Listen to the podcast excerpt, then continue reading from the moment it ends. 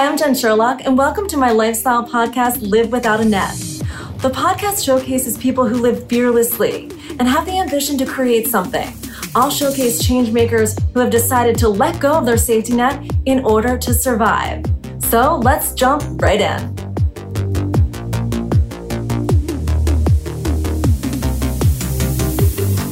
Hi, I'm Jen Sherlock. Welcome to Live Without a Net. And I have an amazing guest here today.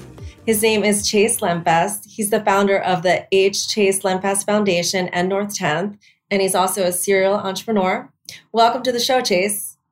Thank you, Jennifer. Thanks for having me on the show. Yeah, I'm so excited. This has been a long time coming, and you're well known in Philadelphia. You're a huge philanthropist, and I mean, I don't know anyone that doesn't know who you are or the you know great things you've done for the city. So i just want to talk about you know where your drive came from. I'd love to know how you were as a, a child growing up with your family and kind of just take it from there. Well my uh, father um, was a lawyer. He went to columbia law school. I was born in new york but only lived there for six months. And um, my mother grew up in a row house in Philadelphia in West Oak Lane, went to Girls High. They came back uh, to the Philadelphia area to Huntingdon Valley when I was two. Bought a little uh, 2,200 square foot home for 35000 a little three bedroom that uh, I lived in uh, until I was 18. And uh, my dad, at 87 years old, died three years ago. My mom just sold the house a year ago. So that was their primary residence, even though my father um, became very successful and actually became a billionaire in cable television. They still lived in the same house most of the time. They had a place in Rittenhouse Square as well, uh, but very old fashioned and very unassuming people. Um, and I went to Upper Moreland High School, which uh, I enjoyed and played uh, squash at Huntingdon Valley Country Club. We became a member, and I learned to play squash there, which helped me to get into Yale University, where I played on their team. Um, no one in my high school had ever gone to Yale, Harvard, or Princeton before. And uh, I tell people I had an English SAT of 400 and went to Yale, and they're like, well, how could that happen? But I did get the Barron's book. You know, my kids get tutors, but I got like the 500 page Barron's book and memorized 3,000 English vocabulary words and raised my English from 400 to 540 to 640 and math 630, 680, 710. So I went from a 1030 to 1220 to 1350. And because I got recruited for squash, it helped me to get in.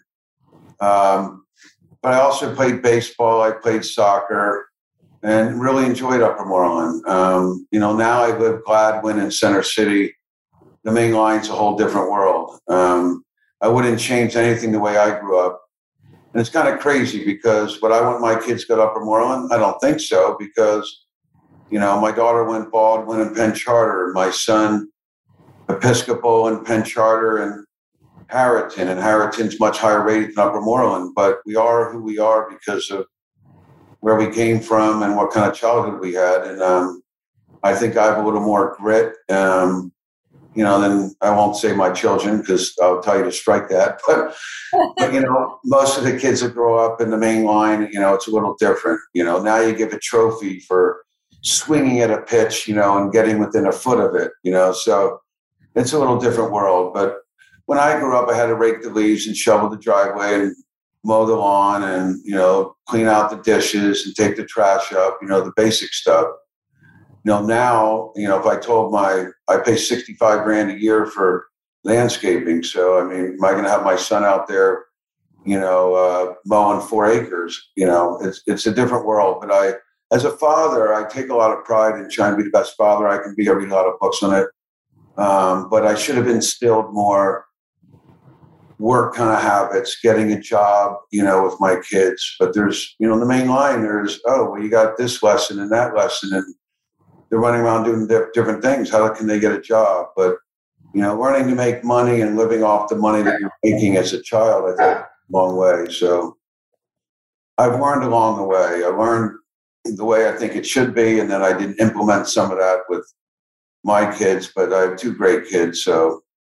Um, but you, you learn, you know, unless you have kids again when you get older, you know, it's too late. But I think overall I've done a pretty good job. I think so too. You mentioned grit. You have grit. It's, I love that word. I think a lot of athletes have it, CEOs, founders like yourself.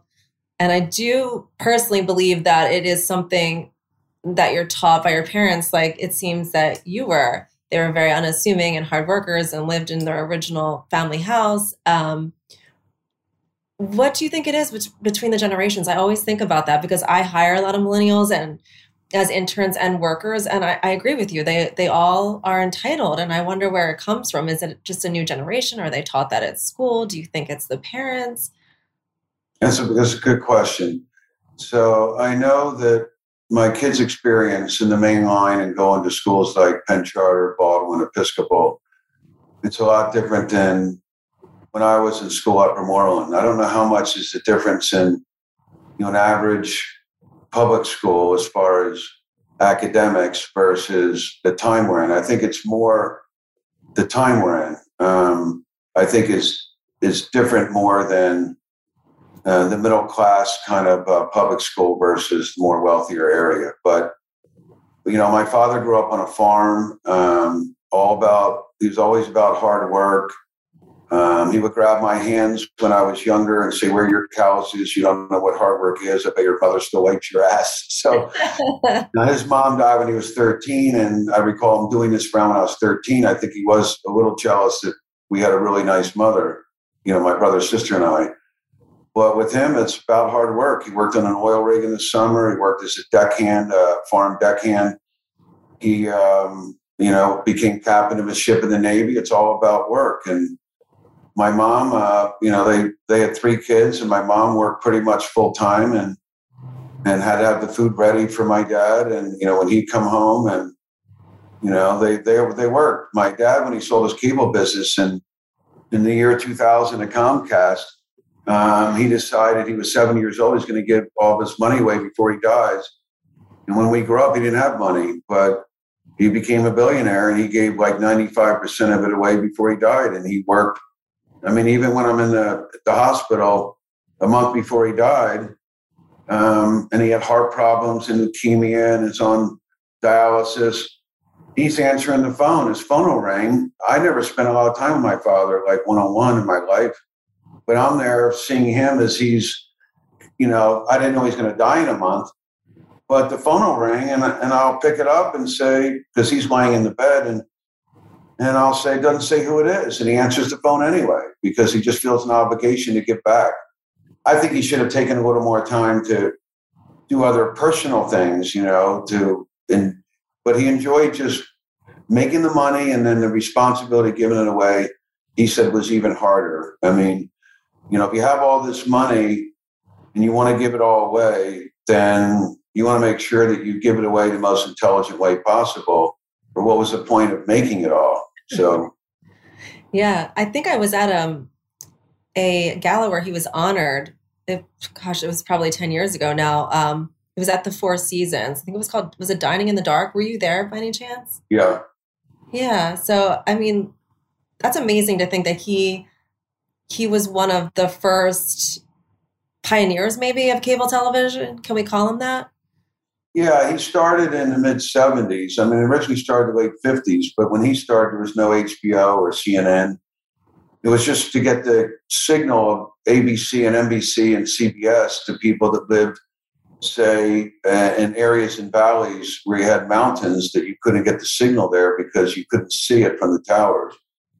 Um, so he went from uh, a lawyer um, and then he was working for Davis Polk Wardwell, was a big firm in New York. Then Walter Annenberg, um, who was a billionaire that owned cable TV systems and 17 magazine and Daily Horse Racing magazine and radio and television stations. Thought my dad was a good lawyer and had his company, Triangle Publications, hired my dad to be a lawyer for for, for Annenberg know, my dad was second in command as a lawyer, but then they saw he was very good in business and they made him the publisher of 17 magazine, which I joked that I was probably one or two years old. It would have been cool if I was 17. right. And had a different type of dad that would let me, you know, hang out with, uh, you know, the people in the magazine, which I'm sure would not have. Yeah. Uh, but then they saw that he was, you know, so good in business with 17 Magazine, they put him in charge of two cable companies. And then when Triangle Publications, Annenberg decided to sell those cable companies, my father said he wanted to buy. And Annenberg said, I love you, Jerry, and I'd love to sell you the cable systems. The problem is you don't have any money. So we got two Pennsylvania Dutch uh, bankers to lend him the money. And the night before the closing, uh, the two bankers were with their wives and my dad and my mom, and they said, Jerry, we're really sorry, but this cable television thing is just too risky, and we can't do it. And my dad was going to close the next day. The deal was going to close, and my uh, their wives got their husbands. They said, "We got to talk to you," and they took them upstairs. I guess they didn't know. And they came back downstairs, and the wives talked the husbands into lending him the money because they said it's not fair you know, you can't tell him the night before he's going to close. So he said he would double their money in five years, which he did and paid them off. And then he just grew and worked really hard and kept working. I mean, when I grew up, his office was the ping pong table we had in our little damp basement that would always get flooded. So we always have to sweep, sweep out the water when every time it rained hard. But I was getting really good into ping pong, and then that became stacks and stacks of papers. And then he started the cable in Lebanon, Pennsylvania. And he would drive like the hour and 45 minutes there. He'd sleep on the couch a couple days a week. And he just worked and worked and worked. Uh, he was a, a, real role model. And I'm the one, um, I'm the only family member that spoke at his, um, what's it called? When, when you, well, it wasn't his funeral, but it was like a, you know, a month later Right, like a celebration of life. Yeah, there's a term for it, which I'm drawing a blank because I'm not used to doing a lot of podcasts, so I'm a tiny bit nervous. But anyway, I spoke there. I said all glowing things about him, and, it, and it's true. He worked really hard. He really wanted to help people. He empowered people, but he was the old-fashioned type of a father. I only had two meals with him, just he and I, and both in the last ten years he was alive, um, that I set up you know, but he, he worked and he worked and he worked, and that was what he did. My mom um, is, I saw my mom today at Rittenhouse. Um, she's two weeks at Rittenhouse. She's 88, two weeks at a retirement home. And um, she's on the um, Pennsylvania Academy Fine Arts Board, the Temple Board, Woodmere. Um, she's on my brother and sister's foundation boards, you know, so she's still working, you know, just like my father. Um, but she wants to come off these boards because it's a little too much for her. But she's she's a workaholic too. Um, so, you know, some some people are they work too much, but people say my father wouldn't know what else to do with his time. I thought he should. One of the lunch meetings I had with him said, "Dad, why don't you write down like five books you want to read that you haven't read, and five books you read before you want to read again, and five friends you haven't seen for years you want to see, and some restaurants or places you want to go to. Because it's true, if he took off a couple mornings and had no plan of what he's going to do, he wouldn't know what to do. He'd be fidgety, he'd be a pain in the ass to be around. But if he had a plan, I think he would get into that and would have had some more free time. But if he did or spent more time with me, then he wouldn't have accomplished so much for, you know, thousands or hundreds of thousands of people. So I don't I don't regret anything. I'm glad he did what he did and it was the best for, you know, for the people in this world. Right. It's probably helped you with work life balance as well, just coming from that world. And for you, you like you've even said it, you wanted him to enjoy connection, relationships, people, maybe restaurants or travel. And at least that's something that you've incorporated into your life and your family. Yeah, I I, I have more leisure time than he does, but um, than he did. But um, I do work pretty hard, and and and I have I have different businesses. Some of my businesses I have great people running them, and the ones that I don't have great people running them. It's not that people aren't great, but they're not great at running a business. So I get involved. But my father was I'm the same way as my father. If you have someone really good, give them a long leash. You know, delegate to them, let them do their thing. So I don't I don't have an ego where I want to get involved in some businesses I'm involved in just so I get my voice heard. If I'm not going to help the business, then I should let them do their thing. Sometimes I have to get involved, but my desire is to get smart people and back them. Um, but I'm, you know, I'm getting older and I'm thinking, okay, how much longer do I want to run businesses and do private equity and, you know, and, and own apartment buildings, none of which I've ever seen, so I can get make more money, which is I've always been an entrepreneur. Ever since I was a kid, I collected baseball cards and sold them and sold firecrackers. And I got suspended in ninth grade. I walked into Upper Moreland with a grocery bag with fives and ones and change in it with Roman candles, bottle rockets, and firecrackers. I mean, this was before 9 11, of course, way before. So I didn't think it was a big deal. And the principal was waiting for me. Come in, Chase. Uh, come to my office. Uh, what's in the bag? Nothing. Can I see? At that point, I couldn't run away with it. So, um, but I was always an entrepreneur. I sold Burger Arm stickers door to door, Christmas cards door to door. Um, so it's it's a different world. But what am I going to do with the money? So if I have this much and I turn into that much, it either goes to my kids and future generations, or I give it more to charity. I mean, I don't need money to buy a car that I wish I had. You know, so it's not so I can, I don't need a boat. I don't need a plane. I have a couple nice homes and I have a couple nice cars. I don't wear jewelry. I don't wear watches. I don't have vases or paintings worth any money. You know, I have the tennis court and the pool and the movie room and the gym and the ping pong, you know, and the zip line and the veggie garden and, you know, stuff that you can use. But yeah, that sounds nice. Yeah. I'm kidding. Yeah. So you like the more simple things, the enjoyable things in life, not so much. You don't need all the flash.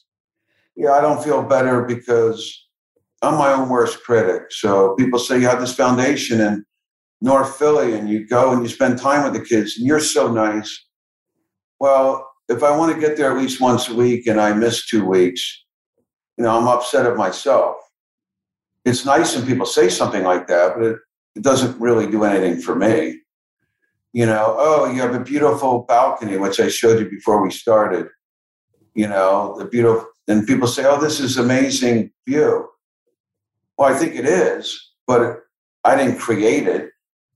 You know, I guess I guess because I bought a place with amazing view, it's somewhat of a compliment. But you know, if you have a nice car and someone says, "Oh, really nice car," well, if you build it yourself, or, it's, or something unusual, you know, it's different than you, you have money and you know you do stuff for charity, and people say it's so nice you do it. What else am I going to do? What am I going to do with the money? Hoard it? I mean, buy heard, myself uh, expensive watches for what? I mean, I don't need it. Yeah, I've heard that the two things that make people the happiest are giving and growing. And ever since I've known you, you've always had inner city youth like top of mind and we're always involved in those type of charities. So that must mean that giving and giving back to these inner city youth makes you feel good, makes you feel empowered. And that's more of what life's about in terms of true internal happiness. Yeah, I made a comment before uh, once um, I don't do a lot of speeches, but I uh, was on the police athletic board. And when I op- opened up the Lenfest Center, originally the first floor was PAL. And I said, I don't do what I do because I'm unselfish. I do what I do because I'm selfish, because I enjoy it. If I didn't enjoy it, I wouldn't do it. It's as simple as that. So uh, it is nice to give. And, and it's not fair that the kids in North Philly and other places don't have the opportunities that I had, and I grew up middle class, but you know, that most of them don't have fathers around. Um, there's just so much trying to pull them down. I mean, take a kid in North Philly that works at McDonald's and everyone laughing at him, and the drug dealers that are his peers, his age group that are showing flashing the hundreds and their gold chains, and they got the pretty girl, and maybe they have a car if they're 16, and they got the new sneakers and he's going, you know, in his McDonald's uniform and getting laughed at.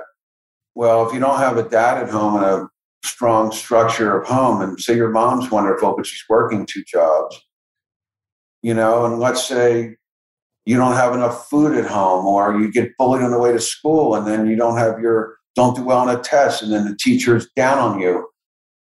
You know, I can't imagine the resilience they have, the grit that they have to uh, to stay positive. I mean, I see a kid, I don't go to McDonald's much anymore, but you know, if I stop in a corner store in North Philly and you see a kid working there, I'm really, really nice and give a tip because, you know, it must be hard just to have that kind of a job when there's so many easier ways to make money. They don't have the they have the potential, but they don't have the path that's much more straightforward like that I had. Um, so I have a lot of respect for these kids, and um, and I think they have it hard. And I don't think it's fair. So yeah, and I also like the you use the word resiliency because I think that that is the true like test of someone's character, especially those inner city youths. I mean, and today in the city, the crime is up, so I'm sure it's it's harder than ever to you know to make something of yourself. Yeah, the murder rate's gone up so much. Um, it's uh, you know, it's not the police. You know, the whole thing with the Floyd thing. I think you know, didn't help um, defund the police. I mean, the police officers have a hell of a job to do. It sucks that the bad ones get their jobs back. And they just had a front page article in the Inquirer where it's like double the amount of uh, cops that are off work and getting paid. And some of them have other jobs, but they claim they have a disability. I mean, it sucks the bad ones get to play these games because the FOP. But you, you do need police, but they can't help. I mean, we're the we're the highest murder rate of the 10 biggest cities in the country. Chicago has the most murders. We have more murders in New York. We're one fifth the population. We're 1.6. They're 8 million. Um, but we have the we're the poorest and the least educated. If you're less educated, percentage wise, uh, of a population, you're going to be poor. And if you're poor, there's going to be more crime. So it's not necessarily Philadelphia people more violent. You know, if it's just go around the city. I mean, you know, most of North and West and Southwest and parts of South, you know, it's poor. I mean, that's why we have the crime. Um, but it's gone up a lot, so it's even harder. You know, kids have a dispute, they want to be tough, and you know, next thing you know, they they're shooting, and there's you know, I'm part Republican, part Democrat, but certainly I don't think we should have all these guns. I made a mistake on Facebook like five years ago. I went to Eastern Europe. I'd never been to like Poland. I went to Auschwitz and went to uh, eight different countries in like 18 days. And, and you would see like beautiful women walking down the street at midnight. And they're not worried about getting a gun pulled on them. And I went with uh, 52 people. Probably 46 of them were in their 70s and 80s and married, and I was single at the time. So I was having a little fun when I was out there. But you know, you go to a church, and then you have this other thing to go to, and I would just want to get a taxi sometimes. Say, take me to your ghetto. I want to see how the people live. There aren't any. You know, I'm not socialist, although some of the socialist aspects I think are, you know, health care for everyone. You know, I don't know where you draw the line, so I'm not an expert on that, but they just don't have the guns. We have the highest murder rate in the world for a wealthy country. And uh, when I'm in Gladwyne and I have to go to Con- West Conshohocken to go to Wawa, I'm not worried about getting stuck up by someone. You know, I have a place in Center City. I do like walking around you know, Center City, and with COVID, it seemed like zombie, you know, a year ago. And I, I feel fine, but it's not fair for kids in North Philly and South Philly and West Philly and Southwest Philly that if they go to a store at night, you know, they're worried about getting, uh, you know, stuck up or robbed. And um, that's not fair. No, I wonder why they can't have, think about, you know, school sometimes. If you get bullied on the way, you can't go to the store you see all this mayhem around where you are, and we expect, why aren't they doing better? Well, people that say that, let them live there for one week and see what, what they'll, how fast they'll change their mind. Right, I agree, and I'm hoping that the pandemic is ending, and hopefully, as it ends or calms down, the violence changes because I'm sure police officers are scared to do their job now with the current carjackings, murders, shootings, robberies? Well, even in places like Ocean City, New Jersey, and Avalon, you know, there's been newspaper articles. I spent two weeks in Ocean City last summer. My son is 17. He's on the boardwalk every night. you know, or a place was on the boardwalk, but you have like a thousand kids hanging out on the beach. Wasn't like that when I was younger. And and the police can't do anything. I mean, there's all these new laws. You know, they can't just say the kid looks drunk, let me search him. Uh, and then in Avalon, you know, there's been a lot of this in the paper where kids are just trashing stuff, and the police can't do anything there either. You know, so I don't know where you draw the line and stop and frisk. You know, that's got racial aspects to it. But why are the police going to go out there and take a gamble um, when there's so much scrutiny on them? Mm-hmm. So if I'm a police officer, I wouldn't be surprised if I, you know, was like, F it, you know, I, I'm not, I'm not sticking my neck out in certain situations. I don't blame them either. Yeah, especially with what's going on, it's like you can't win. I mean, they just had a recent thing. I think it's Minnesota, where a police officer killed a kid. It was a no-knock warrant, and the, and the kid was not the one that they had the warrant for. I think it's his brother. Some things just happen sometimes. There's no one wrong.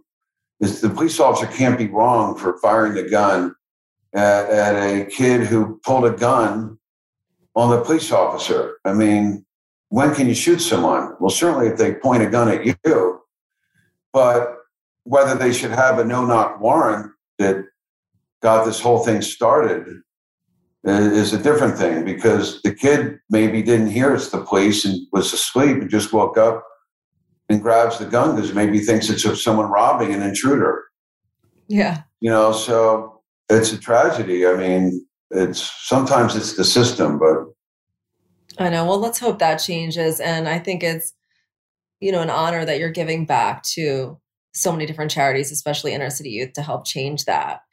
Is there anything that you really would like to do with your time in the next, say, five to 10 years? Well, the project I'm doing in North Philadelphia is big. So I, I had the Lenfest Center built in 2008, and that's a couple blocks from 10th and Erie.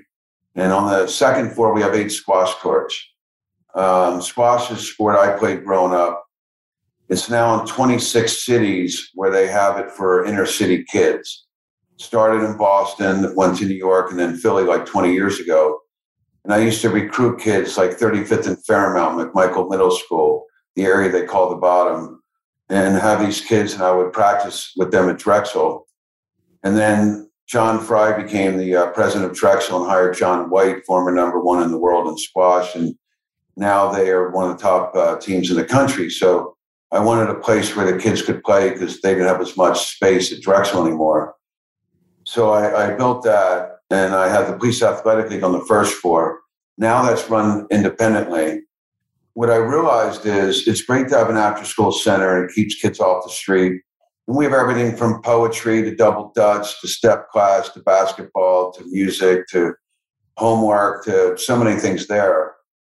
But if the housing is falling apart, if it's a food desert, if there's too much crime, if the school has is low performance, all these things are negative, and I'm doing one positive. But if I don't do all these other positives, what good is it? I mean, it's still good, but maybe I'm spending X and the result I'm getting back is 0.2X you know, or I'm getting X result back, but if I spend 4X, 5X, maybe I get a 15X answer. So I started to uh, learn about like the Harlem Children's Zone. I went to New York and did a tour, went to Atlanta, purpose built communities to find out how can you tackle all these issues without gentrifying a neighborhood, which is another whole issue. Because where I am in Hunting Park is not near anything that's gentrified, whereas in Philly, it goes like Port, you know, Northern Liberties, Port Richmond. It kind of all attaches to each other. South of Washington goes into Point Breeze. Um, so I hired a guy, Josh Claris, who is brilliant. He has a PhD from Harvard.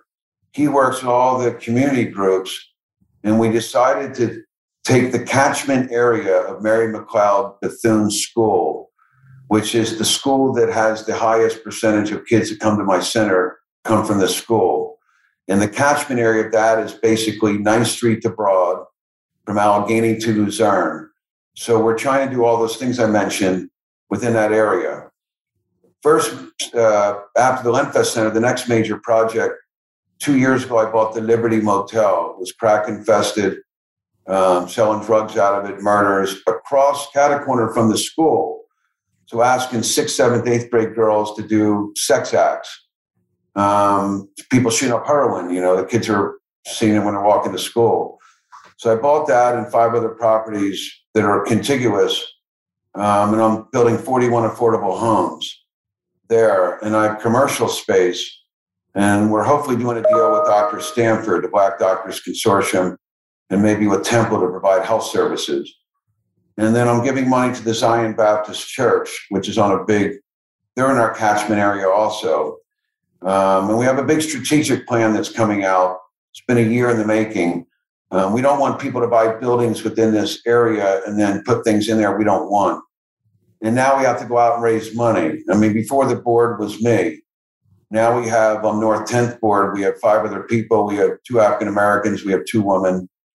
Um, and uh, I want to create a community, even though it's poor as far as the economics, but this it'll be one of a kind, at least in Philadelphia, uh, maybe in the country, where a non-gentrified community has pretty much everything that people in the suburbs in a nice suburb has, as far as the lack of crime and the housing and the food and the, and the good academics and the pre-K and all that. So if if I can get that accomplished, I will get it accomplished. But if, if it's as successful as I hope it will be, what I hope is it's a model of something that can be scaled elsewhere. You know, and maybe it's Chase Lenfest from Gladwyne that supported this catchment area of this middle school, K to 8 school.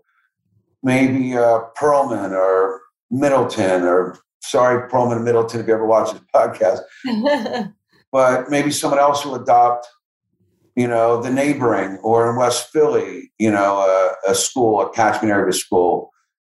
And, and maybe if there's 30 or 40 of these, um, we transform the whole city. And then maybe it could be a model for other cities and maybe other countries. I don't know. But that, that would be the dream. Um, and, uh, and then with my businesses, I want to make a lot of money so I can give more out, have more power to give more out.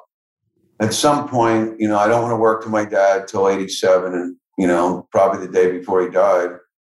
Um, I'm sure I'll always be working, but I do want to see parts of the world. I've never been to Asia.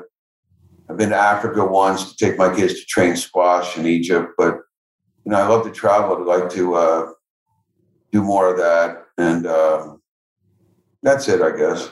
You've done a lot. You're very accomplished. Is there anywhere like a website if anyone's interested in your plans with all of the kind of creating that to me it just sounds like a almost um not a perfect world but compared to what the inner cities are used to in some of the bad neighborhoods it, it sounds it sounds like a dream. So is there anywhere people can kind of peek into those plans? Well there's um, the north 10th website. I should be smart enough to know exactly how people look it up but if they google north 10th hunting park um, they can read about that. I don't know if my foundation, H. Chase Lenfest, has much in it, but North 10th is all the plans we're trying to do for the neighborhood. Um, there's a, I have a website, chaselenfest.com, which I haven't looked at in a couple years. And um, that has like my businesses that's supposed to be updated and some of my uh, stuff I do charity that includes North 10th, but some of the other things I do, like Gesu School and Pell and which is another issue also. So, you know, every year, someone that's involved in a lot of businesses can donate a certain amount of what they make to charity.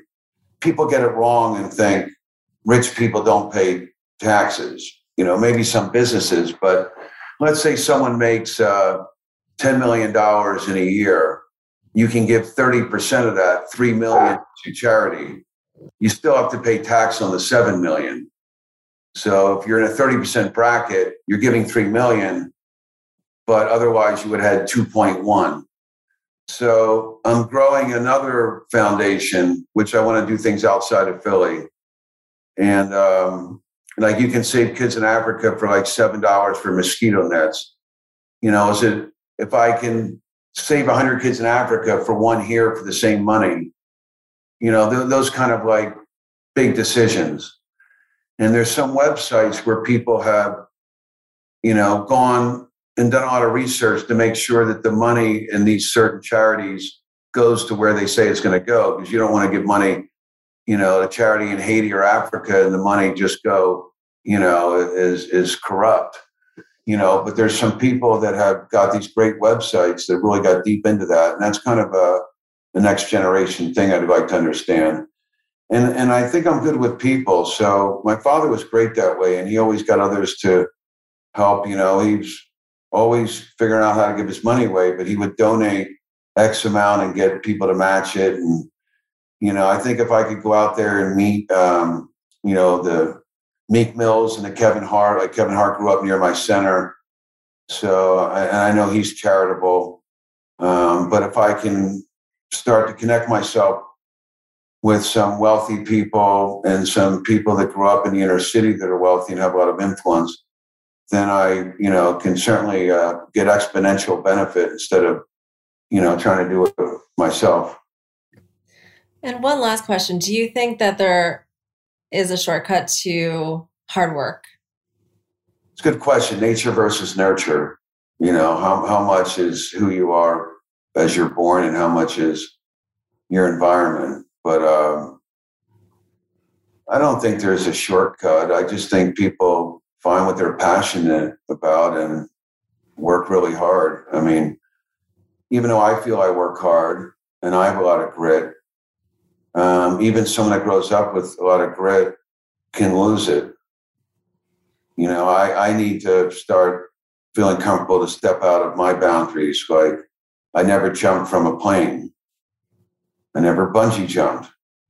I mean, that's not like hard work stuff, but I, I've never cooked. I've never even cracked an egg. I don't know how to cook. You know, now if I cook, I'm taking time away from my kids or working out or going to North Philly or working on charity stuff or business stuff to make money to help more charity. But um, I don't know art well. I mean, I admit I went to Yale. I don't. My father was chairman of the board of the art museum. My brother knows art well. I don't know art. I don't know how to cook. Um, so I would like to step outside what's become my kind of boundaries and uh, to learn other things. Oh, I've done um, skydiving and bungee jumping years ago. It was in Australia, New Zealand, but um, in terms of skydiving, I thought that was like I was on a high for days. But bungee jumping scared me more. I thought I was jumping to my death. so if you ever do it, or I'll do it with you again, we just have to find a cool place. Well, how about like, you know, someone who's takes up salsa dancing?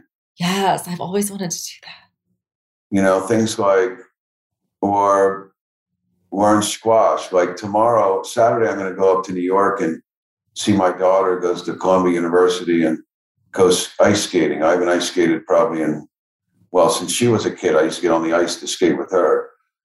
But just getting into that kind of stuff, you know, people get so programmed and you know, it's they do it with the responses to people in their own lives. You know, all black people are like this, or all poor people are like that. And, you know, this meditation book I keep going back to and reading and reading and reading again. It's better not to know.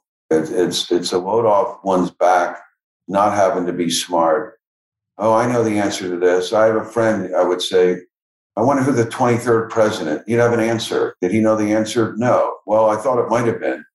Well, I don't know, you know, and becoming a better listener is, is really, really important for 99% of people where you're not thinking of what you're going to say when someone's talking and already thinking of your answer, you're not really listening. And uh, there's a lot of areas I want to improve. I have a health form I fill out every day. I came up with this you know, how many calories did I have for the day? One is the least, zeros if I fasted, which I don't do. But things like how's the back feel? How much time did I waste watching sports, etc.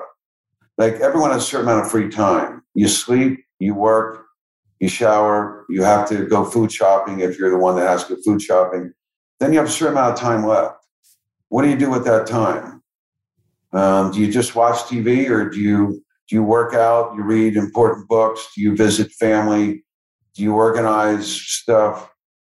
You know, it's that book, Seven Habits of Highly Effective People, where you have these quadrants. A lot of people just do what's urgent. They just do that for years and years, and they never go visit their mother. They never get in better shape. They never write a, a book or they never do the things that are important to them because there's always something urgent.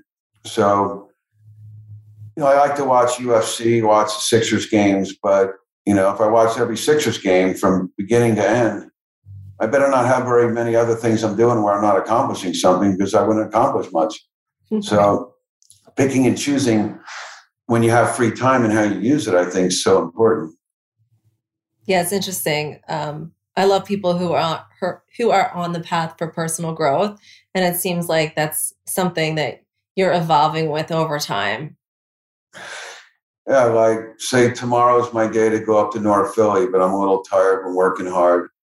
I could just sit back and watch uh, Netflix, you know. But I know if I go, 100% of the time I've gone, I'm so happy I did. Life should be simple. If you drink too much and wish you didn't, don't drink too much. If you eat too much or eat too much chocolate, cook, cupcakes or cookies one day, and you wish you didn't, don't do it. right. If, if you work out, you're always glad you did. If, if you go spend time with kids, you're always glad you did. Well, then don't skip it. You know, this should be very simple, but it's not quite that simple. But, um, you know, my goal is to improve and be better and better at that. So I'm doing what's valuable and have less time to waste. I don't think I waste much time at all, but I waste more time than I wish I wasted. Well, hopefully, maybe one day we can all read your personal book on all you've accomplished, where you came from, and maybe some tips that you have for all of us. Well, thank you very much.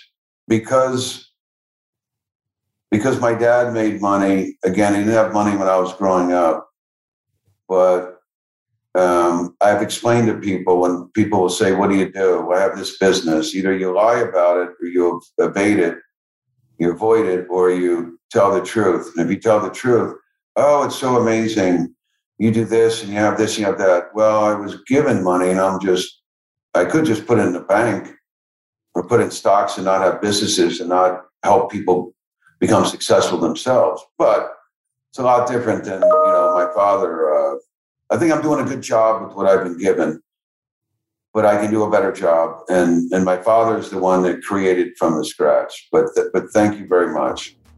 Thank you so much, Chase. It was a pleasure. I loved having you on this podcast. And if anyone wants to check you out, they can go to chaselenfest.com.